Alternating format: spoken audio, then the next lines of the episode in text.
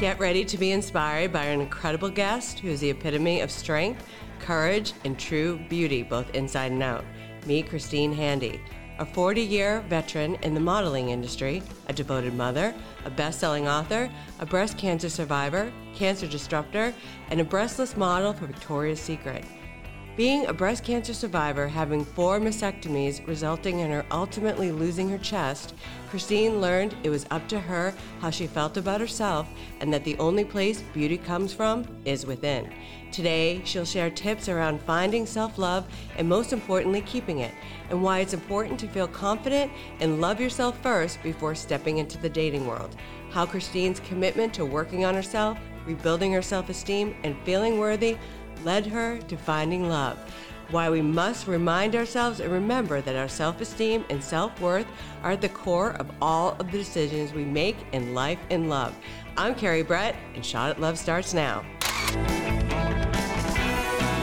Christine Handy is an inspiration to all. She is an international print and runway model, the author of the book Walk Beside Me, a fictional depiction of Christine's life, and she became a keynote speaker after her book was published in 2016.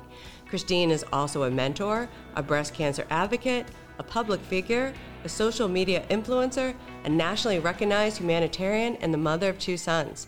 She serves on the board of three nonprofit organizations eBeauty, People on Purpose, and the Break Free Foundation. Christine's first novel is currently being adapted into a film called Hello Beautiful. It is my honor to welcome Christine Handy to the show today. So without further ado, welcome Christine. Hello Beautiful.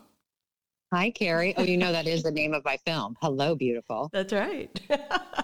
is that why you did it? Yes. clever. Clever. Isn't that good? Very good. It's so good. I love the name of your film, and that is going to be something we'll talk about as well because it was taking a long time for that to be made because of the pandemic and the writer's strike and all of that.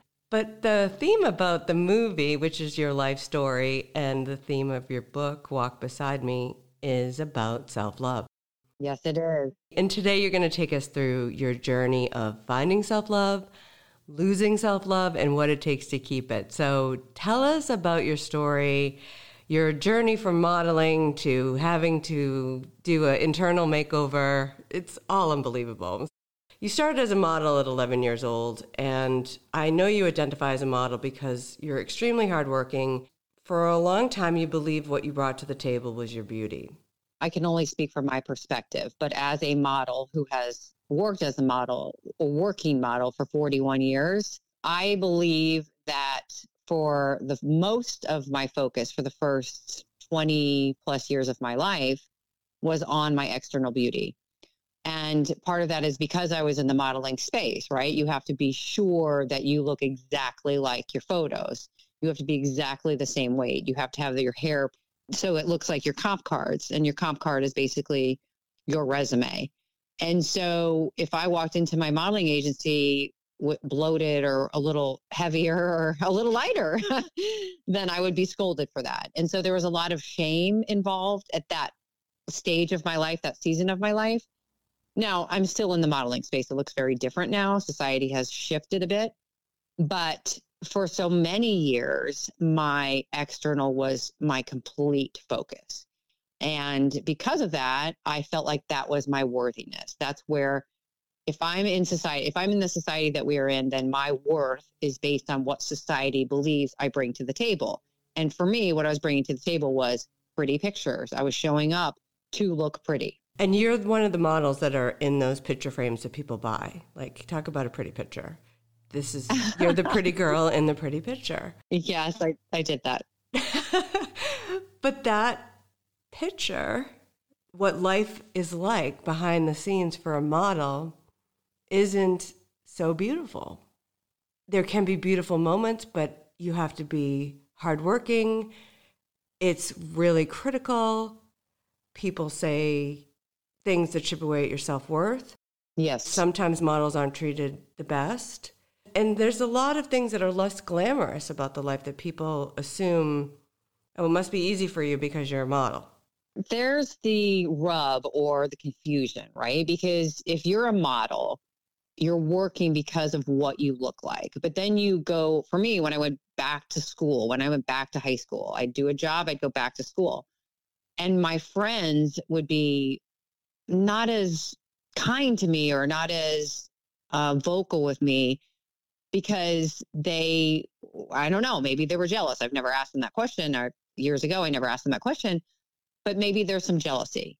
So if you think about it, when you, as I've heard this from a lot of men, but even as a woman, if you walk into a ballroom filled with people, the first person you're not going to go up to the most beautiful person in the room because it's intimidating, right? So when you're in a group of women who are models and in, that environment, then people are often intimidated. People are often jealous. People are often intimidated. And so what do you do? You retreat. You feel like there's some shame involved. And I had more people than not say to me, Oh, you're just the model. Oh, Christine, you're just the model. What do you do for a living? Oh, yeah, that's right. You're just the model. Well, when you think about that, when you intake that for years and years and years, you think to yourself, I'm just the model. I'm not anything other than a pretty face or what I look like. Now, if you lose your looks or you age, that can be very confusing as well because you think to yourself, oh my gosh, well, what happens when I get older? How will I feel about myself? And how will other people view me? And that can be a very scary thing. But completely, it's filled with shame and fear. It's so interesting, people's perceptions of what people's lives are like. And you had really low self esteem, put the focus on a lot of things that you don't put the focus on in your today life, which I still can't even grasp the way you talk about how you used to be because I can't see it. But I believe you. But you had a whole bunch of experiences that transformed your life. This leads us to your health journey. Now, you were a self proclaimed athlete, allergic to sugar, you like to say. Every time we're on the phone talking, you're walking. You're a very healthy person, but a series of events happened. And start with your arm. Yes, so my arm could be an entire book on its own. I had a torn ligament my right wrist, and I went to see the best doctor in Dallas, which I use air quotes, because there is no best doctor. There is no best anything, right? There's just a lot there there can be a lot of good doctors, there can be a lot of bad doctors. There's no best, but we we like to label things in our society. And so I went to the best doctor in Dallas and he repaired my wrist. And 6 weeks later I had the pretty cast taken off and then my arm literally ballooned, which means it the swelling was grotesque. My right arm looked like my right thigh bone. After several appointments with the doctor and such grotesque pain that I couldn't get out of bed, I was not drinking or eating anything because I didn't want to carry my arm on my chest to the restroom because I didn't want to move at all. The pain was so great. After a couple weeks of this, my doctor finally said, "Okay, well we need to do a a couple tests to find out what it is." And he did a couple tests. I can't even recall exactly what it was, but it was not an X-ray. It was not a blood test. And he said, "Okay, your your reaction to the surgery is a little bit distorted. It, your brain is telling your arm that there's pain and swelling, but really there isn't." And he labeled it as this thing called RSD. And he sent me down to his pain management doctor, and they gave me a prescription for narcotics and said, You need to go to physical therapy and try to get as much rotation in your wrist as possible because in six months it's going to lock up through the pain and through the really the grotesque agony of going to physical therapy almost every day because I was trying to get as much motion in my right wrist as possible. Ultimately, I was breaking every single bone in my wrist because there was an infection in my wrist that was dated back to the actual surgery, but was undiagnosed and it was misdiagnosed by the best doctor in Dallas ultimately, when we investigated the situation a bit after my arm was ultimately fused and I lost my wrist, um, we found out that he, for one of the little procedures he did to find out what it was, he did take a blood test and the blood test did show that I had an infection and he buried it. So pride, ego, and things like that, the society, you know, we that we see in society a lot was it was really what happened to my wrist. Could I still have a wrist Absolutely. It could have been completely prevented. When he actually did take the blood test, it was in time to preventatively change the the trajectory of my arm, which is now fully fused and rebuilt with cadaver bones. So it's a really very tragic story. And I have lived in constant and chronic pain ever since this happened in 2010, actually. And I know that you do live that way because oftentimes we'll text or send emails back and forth and you're like, I can't write. I can't type. Or or you'll say, I've got to go because the pain is just like you're just so knocked out from it. So I have seen that and it's it's true. Like this isn't just a period of time in your life. This is something that you continuously live with. But what happened to you, more importantly, is that this doctor was a bully and narcissistic and he said awful things to you and said that you were making the pain up in your head and calling you a hysterical housewife. So your emotional state and how you were like second guessing yourself. And you said that you were trained to respect doctors, that they were the ultimate. And even your mom was like, Christine, we need a second opinion. You just had such trust in this person who deeply disappointed you your emotional state was really bad and how you felt about yourself. How are you going to model with the arm that wasn't working? You had that to, to deal with as well. Well, my emotional state was very fragile for sure. Part of it was because, yes, the doctor was bullying me and I was listening to him. I didn't have the self confidence to say, you know what? I respect your opinion, but I'm going to go see another doctor. I didn't have the self care and the self love. I was taking care of other people. I was listening to voices that are no longer in my life who would, would say to me, You're a hypochondriac. You go to the doctor enough. You go to the doctor too much. You go to the best doctor. And so I was listening to voices instead of my own. And that's on me. Not only did that change the trajectory of my life, obviously, not just physically, but emotionally, but after I had a fused right arm, I was in the throes of traveling back and forth to New York just to see my doctor. And I had a cast on my arm from my fingertips to my right shoulder. And I was in the shower and I found a lump in my breast. And five days later, I was diagnosed with an aggressive form of breast cancer.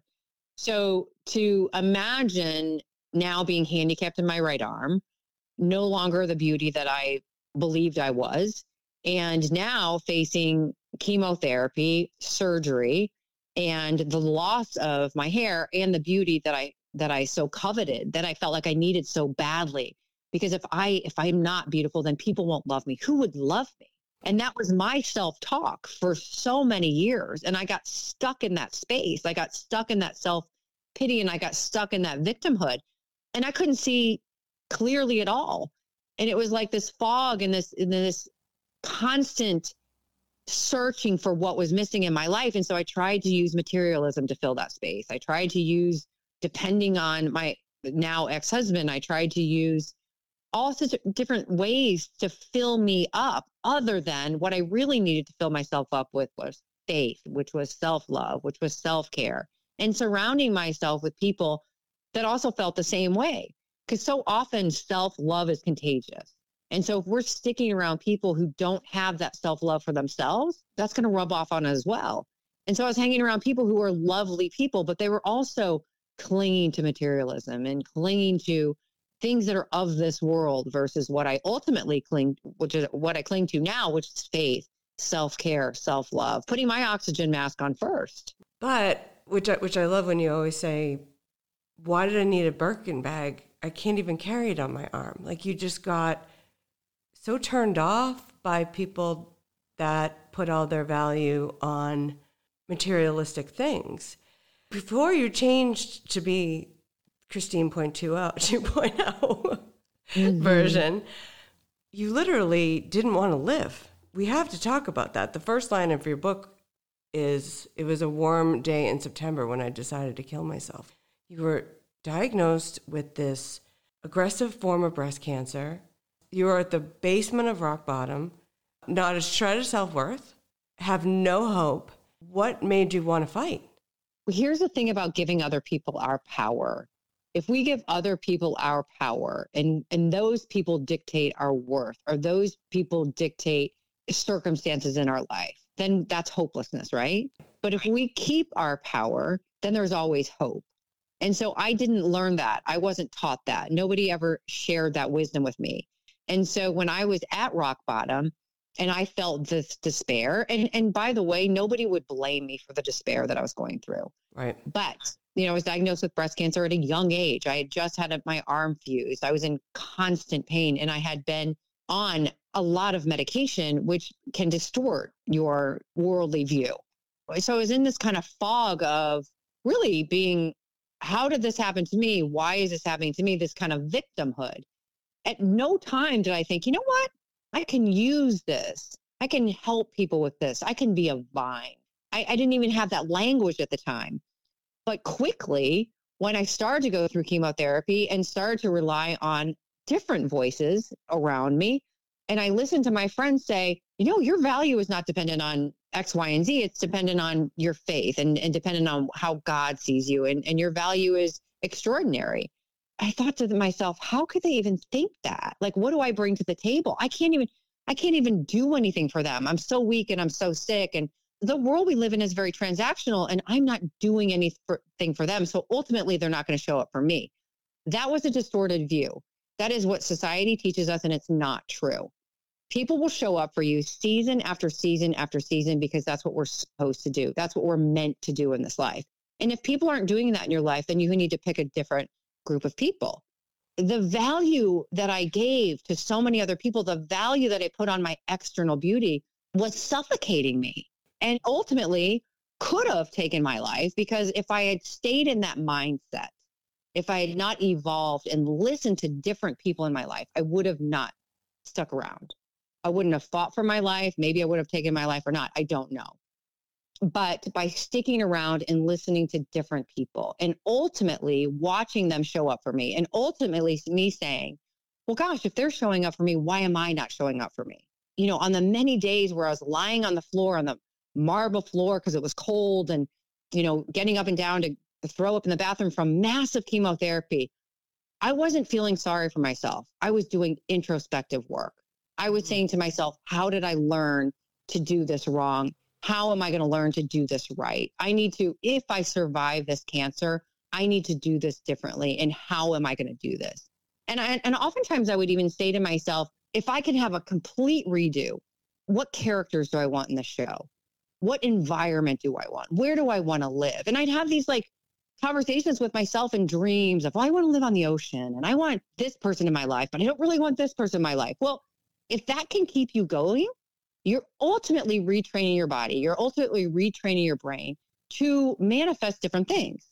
And so I took that time, that pause, that 15 months of chemotherapy, which is a very long time.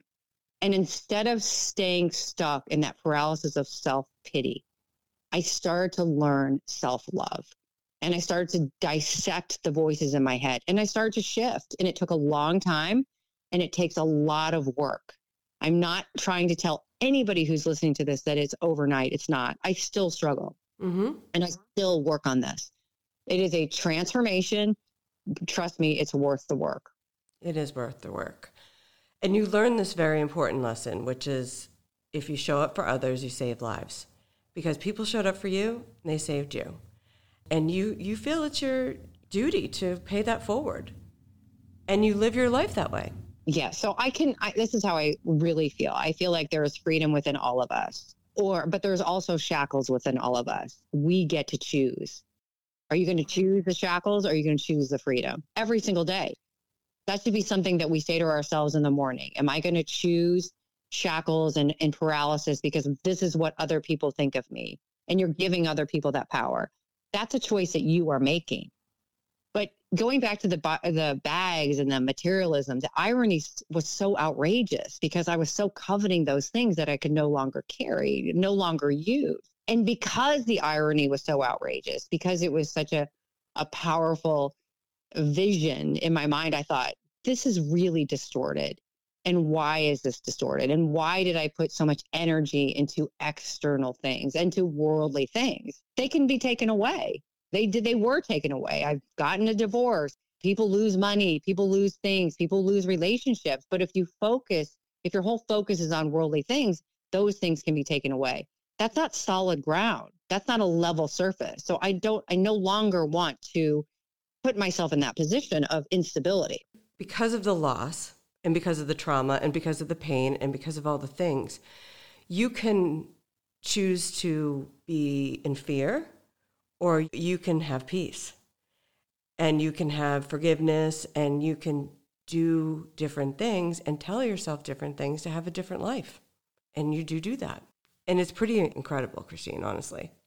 I mean, I believe for me, my faith has honestly felt more tangible over the course of illnesses and defeat than fear.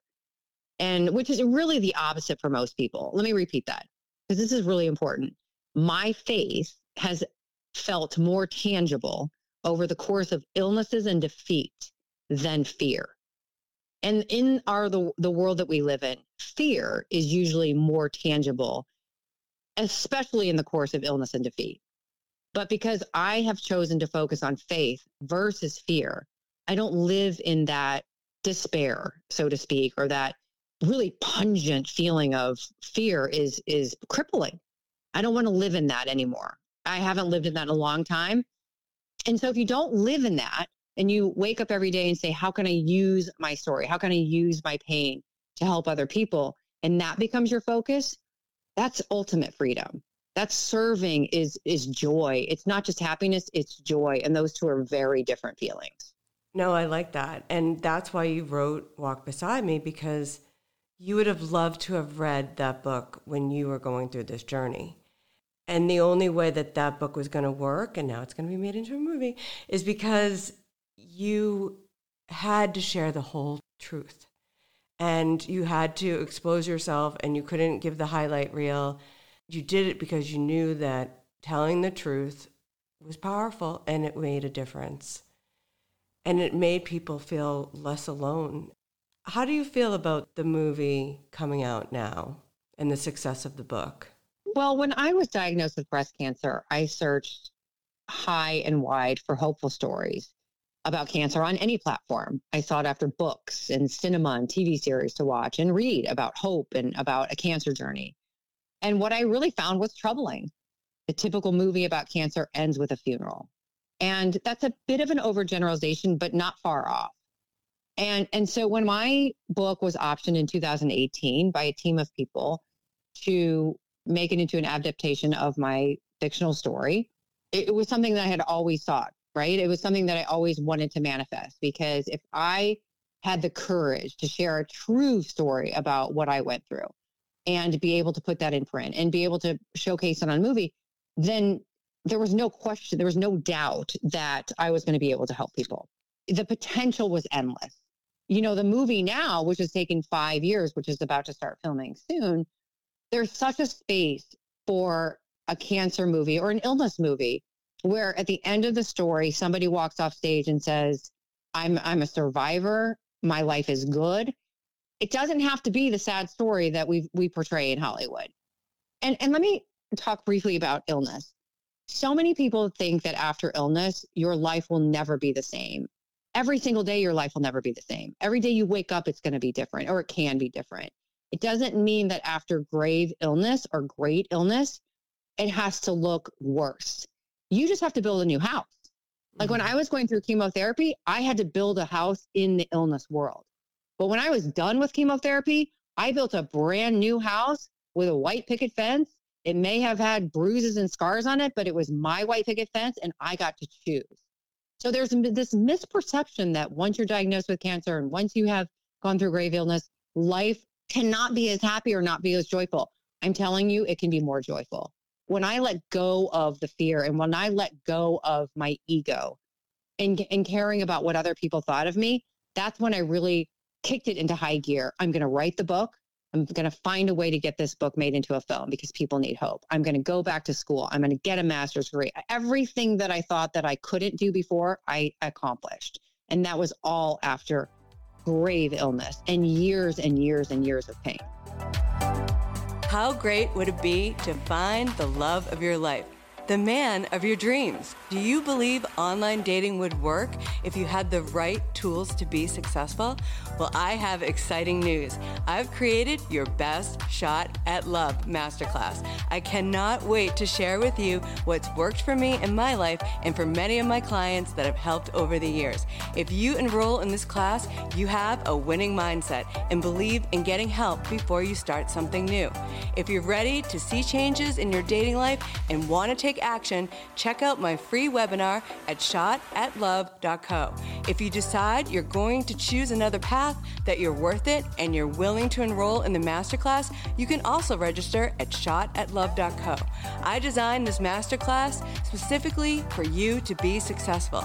Please know that everything you're going to learn in these nine modules and six coaching calls has been carefully curated for you so you can gain the success you truly want. I will be there for you the whole time. In the meantime, I wish you all the success and I can't wait to hear about your story of finding love. I'm Carrie Brett and I will be your mentor and friend through this incredible journey.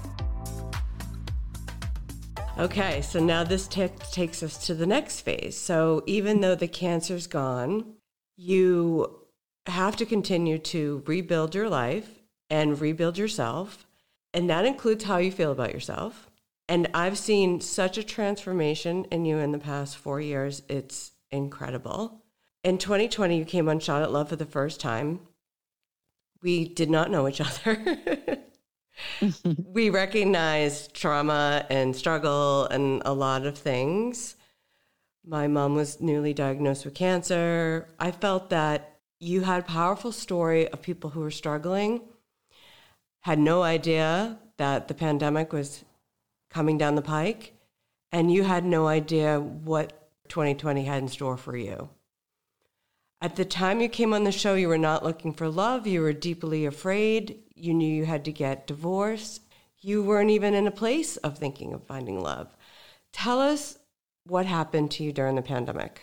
Let me go back. I, I don't think I was deeply afraid at the time. I think I was just deeply focused on uh, just accomplishing what I'd always sought to accomplish and I just wasn't going to stop. A relationship wasn't going to interfere with what I was trying to do. My focus was on inspiring and giving people hope.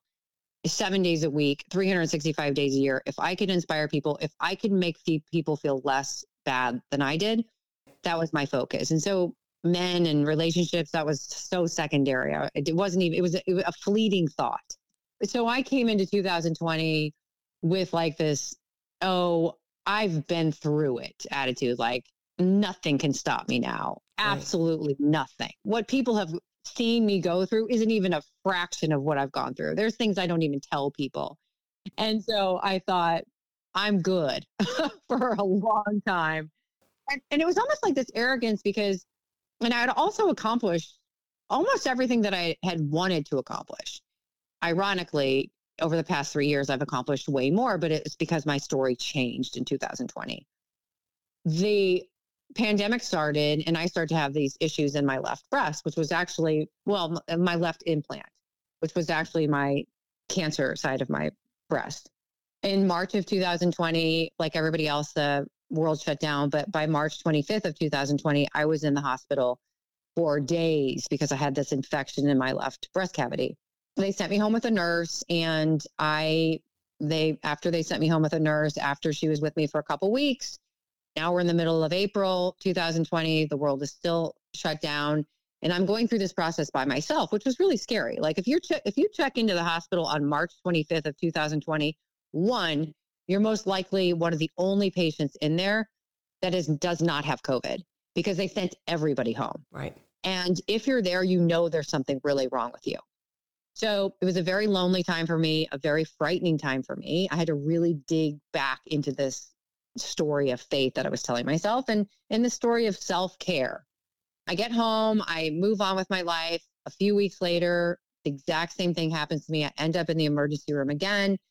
Same story, second verse. I'm there for five days. They send me home. In the meantime, when I'm being sent home, my mother's driving to pick me up, right? I'm 50 some odd year, 50 years old at the time. And here is my mother coming to get me, right? So that's like a whole nother ego thing going. I'm like, hmm. So yeah, my so my self esteem started to get tipped away a little bit. by June of 2020, the infection had really taken over my left breast cavity. And ultimately, I was in the hospital with an emergency surgery, and my left breast cavity was completely excavated again for the third time. But this time it was with the implant. Now I've had three mastectomies, and now the implant is gone. And the physical pain is now back because it was obviously a very traumatic surgery. And now I'm faced with having no chest at all because there's no opportunity for reconstruction because this infection has been in my chest for months. Not misdiagnosed, but not diagnosed completely correctly. So I wake up in the in the hospital and they say to me, there's like five doctors around me, all masked up, and they come in, I think a day after the surgery, and they they say to me, Would you like to see the catastrophe? And I, I said to them, I said, no, I kind of was really trying not to cry because I just couldn't believe what was happening. And I didn't want to show them my emotion. I didn't want them to see my despair. These are total strangers in the middle of a pandemic. And there was nobody allowed in the hospital. So there was nobody there to be with me from anybody that I loved. So I looked at them through my mask and I kind of batted away my tears and said, I'm going to wait till I get home where I feel safe and I'm with somebody that loves me to unveil this catastrophe. And ultimately, when I got home, my mother was with me and we unveiled the catastrophe, and it was shocking what it looked like. And it took me a lot, it took a lot of faith. It took a lot of prayer. It took a lot of hand holding from my friends in my community for me to ultimately wake up months after the physical pain was gone and say to myself, okay, now I need to use this to help other people. How can I use this? What this looks like to help other people?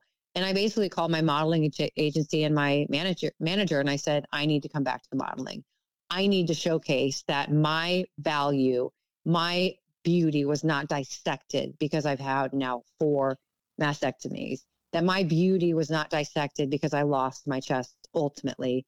That my beauty now, my beauty comes from within. It is my job to feel beautiful. It's not anybody else's job. It's not society's job.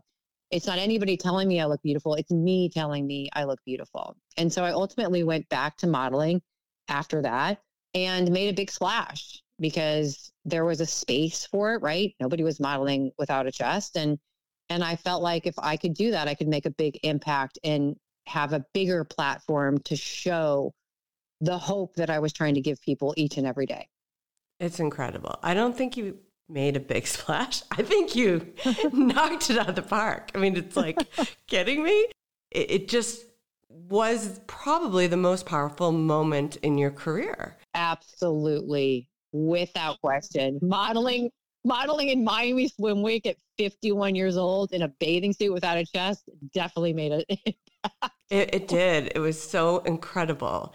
And the bravery that it took and here's the biggest test and the biggest way. Now you have to walk the catwalk. You have to walk the walk of your life, fight right. for your confidence, find that self love, which has been your platform for so long. And now you have to find yourself confidence again and your self love. Once that switch flipped and your health improved, you're out of the hospital, you're healing your divorce is behind you. You just took the world by storm and you started dating and and hey, dating is overwhelming even for a model. It has its mm-hmm. challenges. I think something clicked in you where you're like, I'm going to go for those bigger brands, those national, the biggest brands in the industry. I'm going to start dating. I mean, it was like, who, wait a minute, how did this person, you'd be like, I'm good, I'm good, I'm all set, I'm not going to do this. And it's just such a transformation. So tell us about the dating piece. I felt like at some point that my career was kind of on its course and I had accomplished, again, I had accomplished what I set out to do. It doesn't mean I was going to stop, but I was kind of comfortable where I was sitting in the the professional space that I was in. I was very extremely busy for many years with publishing the book, writing the book, promoting the book, and then you know, because of that visibility, I became a social media influencer and I I had a manager and I worked for a modeling agency and I worked for, as a public speaker. And so now I worked for five speaking agencies. And, and so all of those things kept me extremely busy. But at some point, I looked in the mirror and was like, okay, well, life isn't just about professionalism. Life is about relationships and life is about love. And so I said to myself, okay, let's go back into the dating world. And and I didn't really want to be on a dating app because at that point I had a public persona and I just felt like that would not be ideal, especially because I have had three stalkers in my life over the last, you know, not recently, but over the last eh, since like 2016 to 2020. And so it it it just wasn't it didn't feel safe to me to be on a dating app. I met a guy that I liked and he was very comfortable with what my chest looked like and you know with clothes on and uh but again there that's a whole nother level where you're like finally become intimate with somebody because that's obviously very personal when you i have a ton of scars on my chest and it obviously looks very different than a typical woman i put myself out there and it was comfortable enough and it was brave enough but if i was going to be this you know, proclaiming, oh, self love, self care, and and not putting myself out in the dating world, then I was a fraud. And so I just put myself out there and I had some ups and downs, but ultimately it's been a process. I've been evolving in the process. You had moments because I think when you're dating, eh, you just have like this spotlight on all your insecurities, right? Oh, I can't fit into those jeans, or I have no good outfits, or my hair is whatever's happening. You just focus on that. And you had a lot of, like you said, scars and your arm and and all these things, but you had to find a way to be like, these things don't matter. I'm a great person. I'm beautiful inside and out. And someone is not going to focus on those scars. There are wonderful people out there. So, what was that like, kind of overcoming all that? I mean, I think you probably shut off those voices that weren't helping you and had to turn on the good voices that empowered you. One thing that I've realized, which is true of everybody, is nobody has bared your cross. Mm-hmm. Nobody has walked in our shoes ever. Right. We have seasons of our lives that seem familiar, right? There's other breast cancer patients and survivors. And those journeys are so important to share, which is what I do. I'm a storyteller. Because everybody's journey is different and everybody's seasons of their life looks different than anybody else's, I had to go into the dating world from my own perspective, from my own history and from my own fears and from my own hopes of what it could look like. The people that were mentoring me would say, "Oh, you're you know, you're so beautiful and you're so this and that." Fine, but it's it was my job to ensure that I felt beautiful and comfortable before I went into the dating space. And so that's a lot of that's self work, regardless if you have a chest or not, regardless if you're scarred emotionally and physically.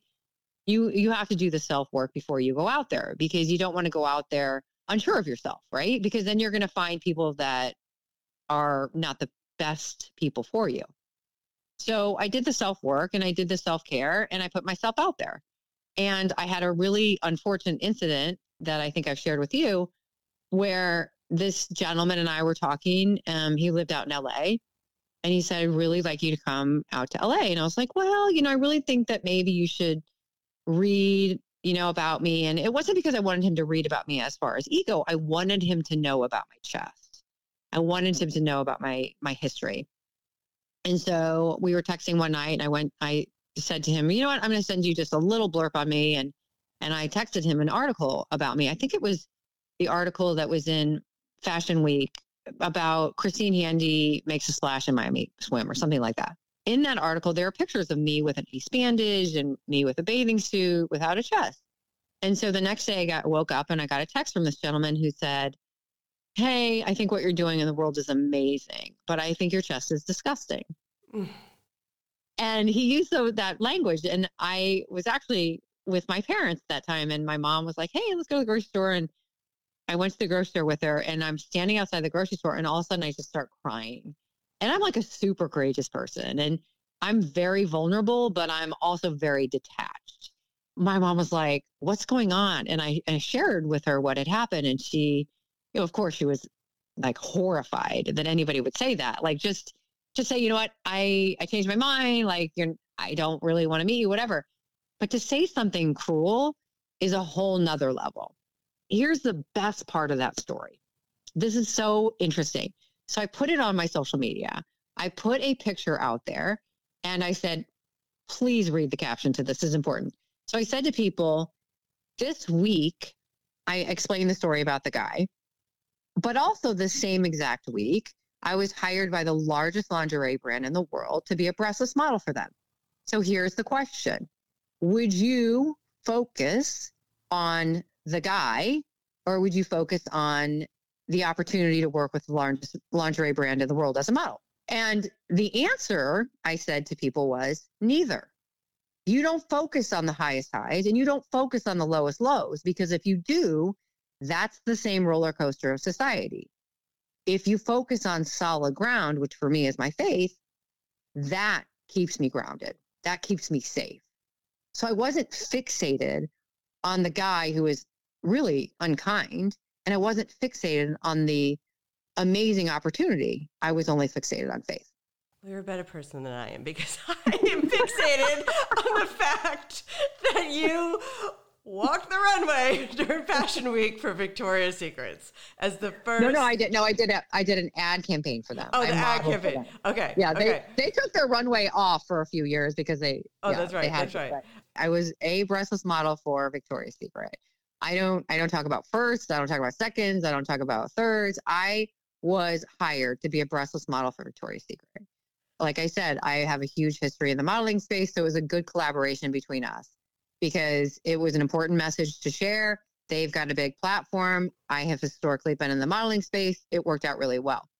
The exact same week, this guy said a terrible thing to me. These are all teaching moments. We can all use our stories to help other people. It's just another example of hope. It's just another example where I can share a story and say, okay, if we want to be completely stable in society, don't let society rattle you. Don't let society be your roller coaster. Don't hang on to the weakest moments or the sad, the most sad moments or the highest moments, because that really is the that's a roller coaster. You achieved your dream, which was, I need to show other women what courage looks like. Well, my dream every day is to inspire people. My dream every day is to show survivorship, not just um, not just survivorship, but thriving. I don't want to just survive anything. That's I right. want to thrive from everything. And so if I can walk in Miami Swim Week with a bathing suit at the age of 51 or walk in New York Fashion Week or or partner with huge brands to showcase that my beauty is an inside job, then that's my greatest dream. And whether it affects one person or 100 million people, of course, I want the 100 million people because that serves a greater purpose. Well, it's the same purpose, but it serves a bigger audience. It's not self serving what I'm trying to do. I know the depth of the pain that I felt when I was diagnosed with cancer. I don't want anybody to feel that. I love this. But guess what? It's our job. You said it so clearly. It's our job to love ourselves and to not just survive, but to thrive. It's up to our choices, but our choices have to do with how we feel about ourselves. Yeah, in my opinion, my perception of whether I am beautiful or not does not come from any distortion.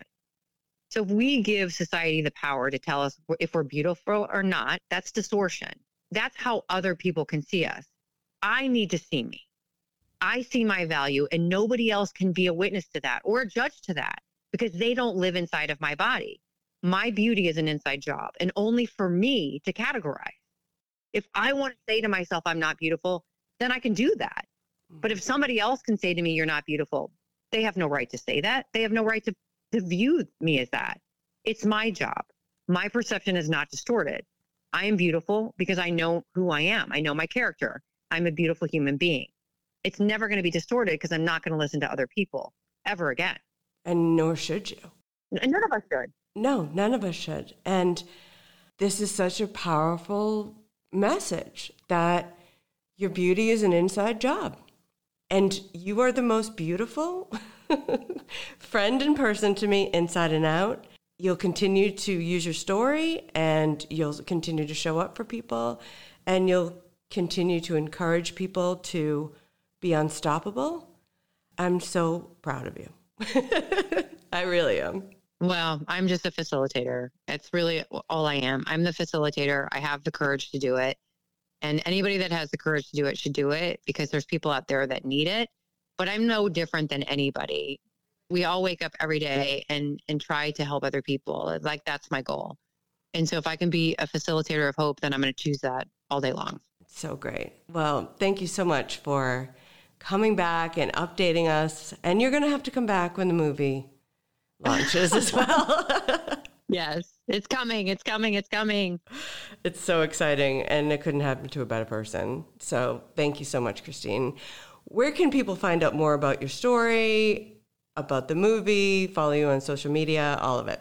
Well, I'm Christine Handy one on Instagram, but if you just put in Christine Handy, I'm sure I'll pop up on the internet. And my book is called Walk Beside Me, and the movie is called Hello Beautiful. Amazing. Thanks so much.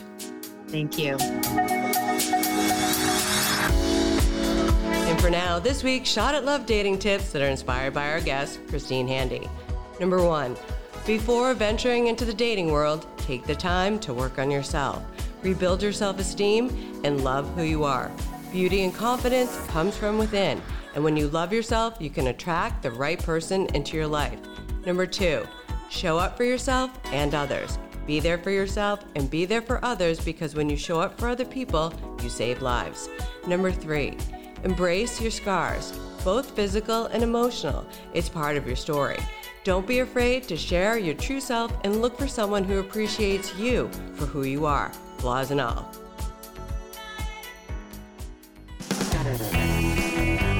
I hope you found some of my tips helpful this week. This is what Shot at Love is here for to help you find love. Keep up the commitment to yourself and commit to helping someone else by sharing this podcast. Stay safe and stay tuned for more episodes. And if you like the show, please subscribe and leave a five star review.